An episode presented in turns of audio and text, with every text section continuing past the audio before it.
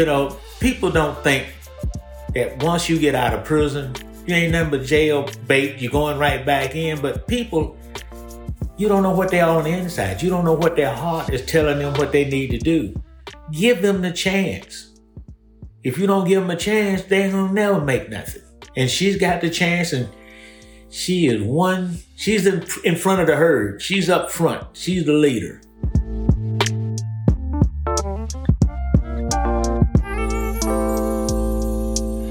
Welcome to our fifth episode of the 98% Life After Prison, a show about the roughly 95 to 98% of incarcerated North Carolinians who will eventually be released back into their communities and why that should matter to all of us. The voice you heard at the top of the show is that of Tommy Scales talking about his wife and my podcast partner, April. We're dedicating this episode to April's advocates the people who fought for her freedom and have supported her since her release. We're going to learn about the crime that sent April to prison in the first place, but first, we'll hear from her longtime lawyer and friend, Kristen Parks. April, is there anything you want to say about Kristen before we listen to her interview? I've known Chris for 27 years. I've known her before her children were born and when she was in the beginning of her career as being an attorney. She could not help me um, from what she filed in 97, but she has remained in my life since then, and I am so grateful to have Chris in my life. Okay, let's listen to the interview with you and Kristen Parks. Well, this is another episode of Advocates, and I'm about to interview my longest and dearest friend and the longest advocate that I've ever known in my life, my friend, Kristen Parks. So, Chris, um, tell me about how you met me. Well, I first met you in 1997 when I was an attorney at Prisoner Legal Services. And I believe that our office was helping you with some issues you were having with getting to see your son Colt more often. And I began representing you on an appeal of your conviction. And uh, how would you describe um, the relationship you have with me? Uh, now I just think we're really good friends and we're neighbors and we get to see each other and talk a lot and walk together and help each other just like friends and neighbors do. Um, what made you advocate uh, for me? Well, when I was at Prisoner Legal Services, we got hundreds of letters per week with people who needed help very desperately. But your case stuck out because I thought it was so unfair. The treatment you got when you were going through the court system and the kinds of things you were told and not told by your lawyer. And, um, you know, the very idea that we would lock up a child for two life sentences running back to back. And so uh, once I heard about your case, uh, it was just something that I wanted to work on and see through. And how do you think I've adjusted since my release? Oh, your adjustment has been pretty miraculous. Um, you came home with goals and you are up at the crack of dawn and stay up much later than I do, working really hard to achieve your goals. And I think you've done that. You know, you have um, enjoyed life and being outside and exercising and getting to know the world around you, but you're also doing really meaningful work. And I think that was the main goal that you had when you were released. I think your biggest challenge has probably been coming to terms with how you expected the world to be and how you thought the world was and seeing how the world really is. Anywhere from, you know, little everyday things about how life works to just sort of bigger meaning kind of issues. So, is there anything that you want the audience to know about me or the situation that brought us together that um, I haven't mentioned so far? Well, I think in in my experience with you, your drive has always been based on your son. And that's how we first met when you were in prison. You were trying to get more time with your son. You wrote him constantly. You worked toward a life where you could be out and be part of his life. And I think the really awesome thing is now you're out and I've just never seen a mother and son who are so close. And the way you talk and care about each other and support each other is really just amazing. You met me at the very beginning. Um, so in 1997, I would have been in my teens. How am I different now as opposed to back then? Well, when I first met you, you were uh, an advocate for yourself for sure, but definitely a young, scared kid. You were a new mother and you were just desperate to have as much time as possible with your son. I think you were also um, scared in your own way of being in prison with all these older women who had been there a long time and who were going to be there a long time. And it was hard for you to navigate just all the personalities and all of the drama and all of the rules. That's a really hard thing for a teenager to do.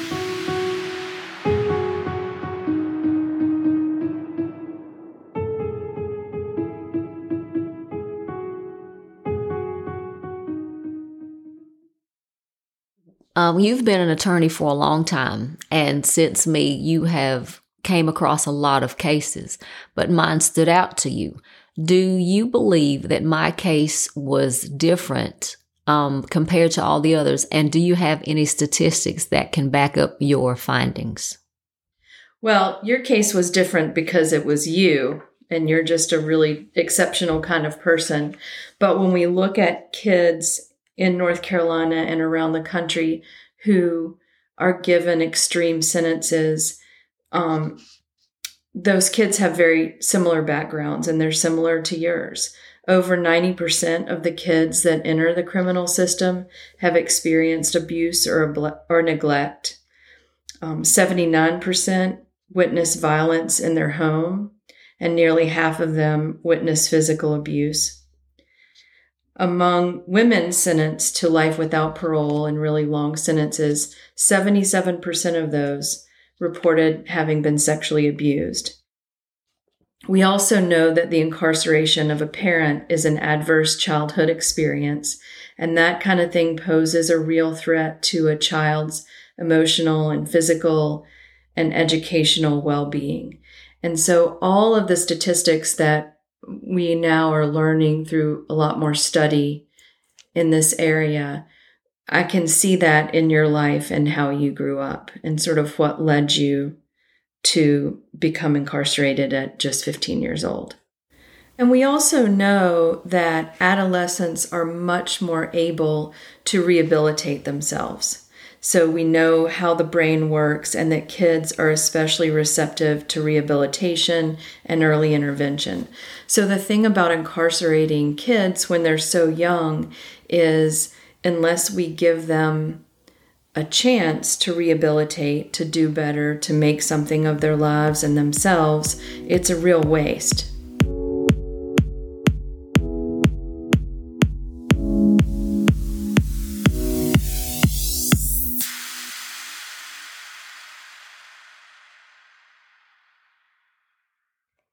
April, you and I have spoken briefly about your childhood, but the audience has really no understanding of your circumstances as a child or what sent you to prison. Um, what was your childhood like?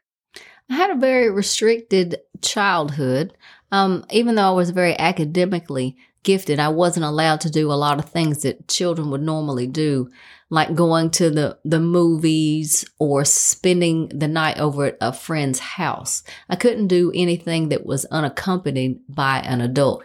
My mother had me when she was 16, and because of that, she never really um, grew up and wanted to fulfill her responsibilities of a mother. So my grandmother raised me.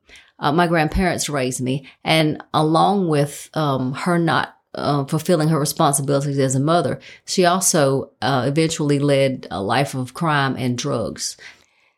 So your grandparents, I assume, were trying to protect you from that. Yeah, because of that, I was just a very restricted child. I mean, they did the best that they could with what they had to work with and, and under the circumstances. But um, I was just a very restricted child, so I didn't I didn't gain a lot of freedom until I was about fourteen. Oh, okay. So, um, and when you were fourteen, how did that freedom feel and, and what happened? Well, I read the newspaper. I was very uh, good academically and scholastically. So I read the newspaper and I came across this summer job at my soon to be high school. And it was about, it was a job training partnerships of America. And I met this guy who was bringing his ex sister in law at the time. Now, her name was also April.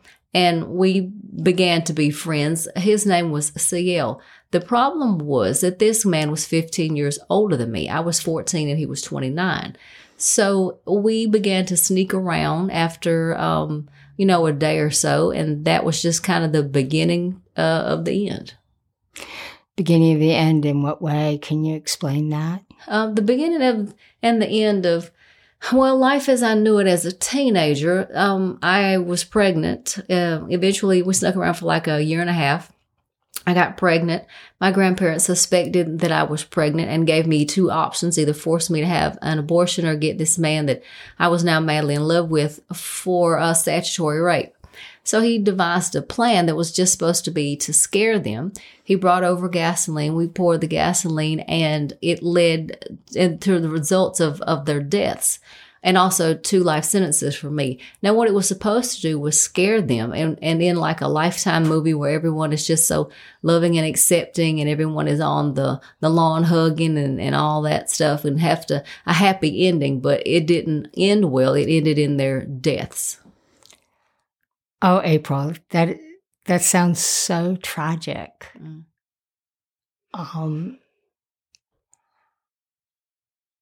you found yourself at the age of 15 as a result of their deaths, facing two life sentences, and you'd lost your grandparents. I had lost my grandparents, the people that raised me. I was now arrested. I was also pregnant. So, and then they had arrested my boyfriend. So it was just a whole lot of teenage emotions that was going on. Like what was going to happen to me? What was going to happen to the baby? Where was my boyfriend? When would I see him? You know, I was still thinking that everything in some way was going to be okay in the end because you were 15 when Yeah. when I was like 16 I rode on the hood of a car thinking that that was a good idea I fell off and and yeah, I paid the consequences you think that you know at Mm. that age that's what's so dangerous You definitely think you have the answers. The rational side of your brain doesn't develop until 25. And sometimes, even at that age, we still don't have the answers.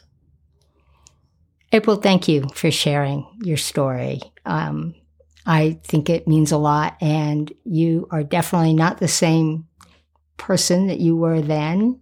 Uh, you grew up into an amazing woman, you. and um, yeah. So we're going to move on and hear from another advocate of April's. This is Kathleen Joyce. And Kathleen Joyce has been in April's life for 17 years.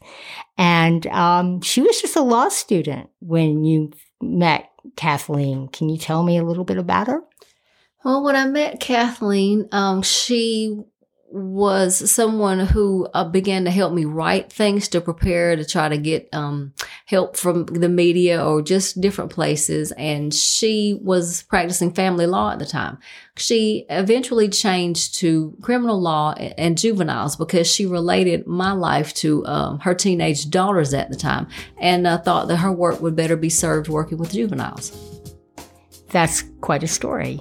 Let's hear from you and um, Kathleen.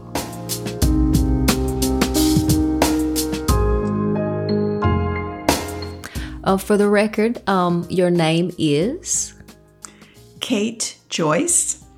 and tell me about the little relationship that you have with me. Oh, well, I love talking about that. Um, April came into my life in 2007. At that time, I, I'm a second career person lawyer. And um, so I was in law school in 2007 at, at UNC. I responded to a post from Chris Parks where she said that she uh, needed some pro bono assistance. So I met with Chris and she said, I remember her gesturing toward her heart as she laid out this file for me. And she said, This is April. And um, I need someone to help me with April. And she told me about. She told me April's story. And it was clear, you know, what a personal connection Chris had and, you know, how much she believed in April. And, you know, I remember sitting there and it was the idea was, okay, we have to get April out. and um, it, it, it, took a good amount of time, but um, as we know, it, it uh, eventually was successful. One of the things that um, I, I, also remember from that early period is um, April's son Colt was still in high school at that time. And it turned out that my oldest daughter um, is the same age as Colt. And so I, I just always felt very connected to April based on that because I thought, wow, here we were pregnant at the same time. You know, I was married in my late 20s. She was this kid and um and and she had to give birth in prison and uh, give up her son right away and and you know my my kids are so precious to me that I I just again felt that connection and um, it made me feel even you know more urgency about about helping her.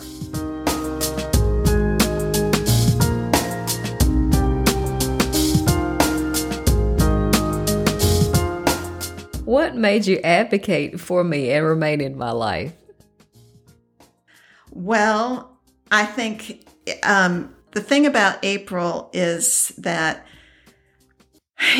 she needed connections on the outside, like, you know, what Chris and I offered, but she was the engine. You made it all happen. And that you never gave up on yourself. You never gave up on Colt. And so it would be impossible for me to give up on on you because you know you're the intelligence and the um just the doggedness the the persistence i mean you know i would be looking at things legally and be like, you know, head in my hands. Even though there was there was so much wrong with what happened and how April was was treated by the um, judicial system at the time of her uh, conviction and sentencing, there was no, we couldn't find uh, a way, and and so you know I I despaired and thought, well, I don't see how this is ever going to happen. And, you know, April didn't take, she, she didn't despair because she, every time a door was closed, you know, she found the window. And eh, eh, so I don't, I just don't think that anyone who knew her through those years could have, have given up trying because she was never giving up. Mm-hmm. And she needed to be out because you could, I could tell that she would be the person she has shown herself to be over the past year. You know, um, she's not leaving anybody behind. That, you know, she is using her knowledge to to advance other people's the cause of of you know her friends who who are still incarcerated. So um, she can do. I knew she could do so much out here, and she's she's proving that that's true.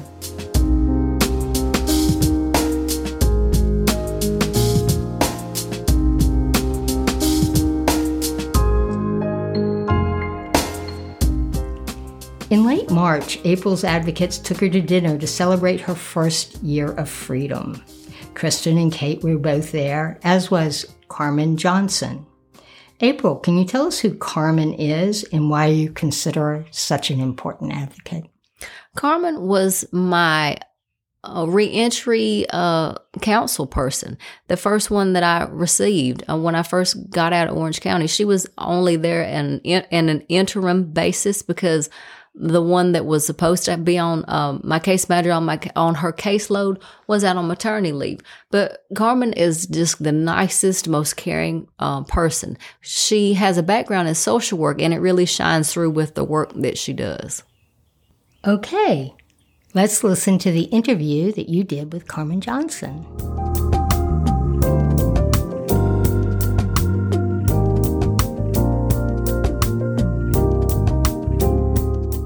For the record, Miss Johnson, can you state your full name?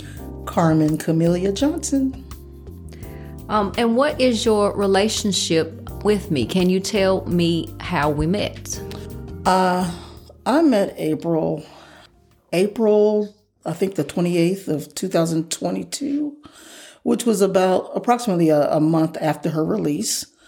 I was the Orange County local reentry case manager at the time well, since then, can you tell me, um, or can you describe the relationship that we've developed, if possible? Um, sum it up in a paragraph. The relationship we've developed. Well, initially, uh, you know, my role was advocacy to advocate for you and and to help with your reentry uh, into Orange County into society. Um, I, I think I played more of a mentor role with you. Uh, at this point, you're just more like the annoying little sister. yeah, your 18 has you spoiled. No, actually, you. I, I would say um, more of a mentor role. And what made you advocate for me and remain in my life even after your job was done? Oh yeah, that's that's easy. You're you're phenomenal. Yeah, you're an exceptional young lady. I, I knew that from the very first meeting. Um, just your presence, you know, how well spoken you are. You're you're intelligent and just your drive and determination that all the things that you learned and all the things you accomplished while you were in prison i was just blown away. I'm very impressed by uh, your you as a person. So it's easy to remain uh, connected with you. How do you think um, that i've adjusted? Quite well. Surprisingly so. Um, you know things that I didn't think you'd you'd know. Uh, I guess you were really paying attention to current events and did a lot of reading while you were in there. But you know that goes without saying with all the certifications that you that you have. Um, what do you think has been my biggest challenge thus far? Jeez, probably pacing yourself, trying to get you to slow down a little because you're ready to go on to the next thing. You know, it's it's it's like Rome wasn't built in a day. April, calm down. So take it a little slower. You're going to accomplish everything you ever wanted, but it's like you want it right now. That's why I say, little bratty sister. and is there anything that you would like the audience to know about me that hasn't been discussed so far? Oh, well, yeah, you you're a jack of all trades and a master of all. Actually, you've done some of everything. I, like I say, first time I met you, I was blown away at all the things that you accomplished while you were in. Um, I don't think people know exactly what you've been up to. I mean, you uh, you're a personal trainer. You have certification in that. You have certification in cosmetology. Um, you care for the elderly. Uh, right now, that's actually your job. Uh, you work with individuals with dementia, and that's a special place in in, in my life because my mother had dementia, and I just recently lost her. So, um, you you do some of everything. So I don't think people know that. You know, we all know that you're an author. We all know that you're an advocate, and that's your passion. But you do so many other things.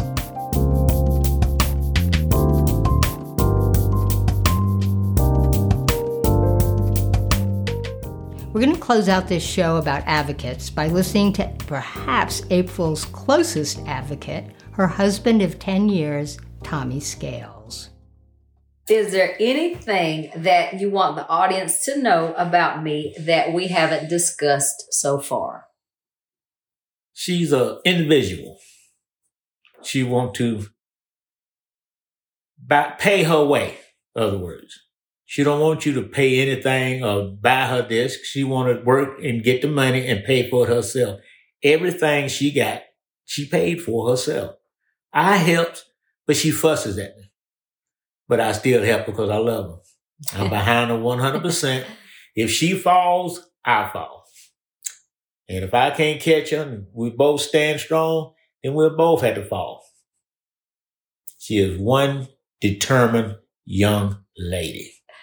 Well, thank you, hubby, for your wonderful interview. And I hope the audience will tune in next time to hear another story about an advocate and or a formerly uh, incarcerated individual.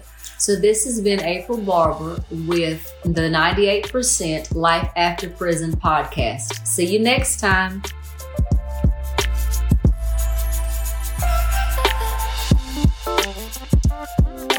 you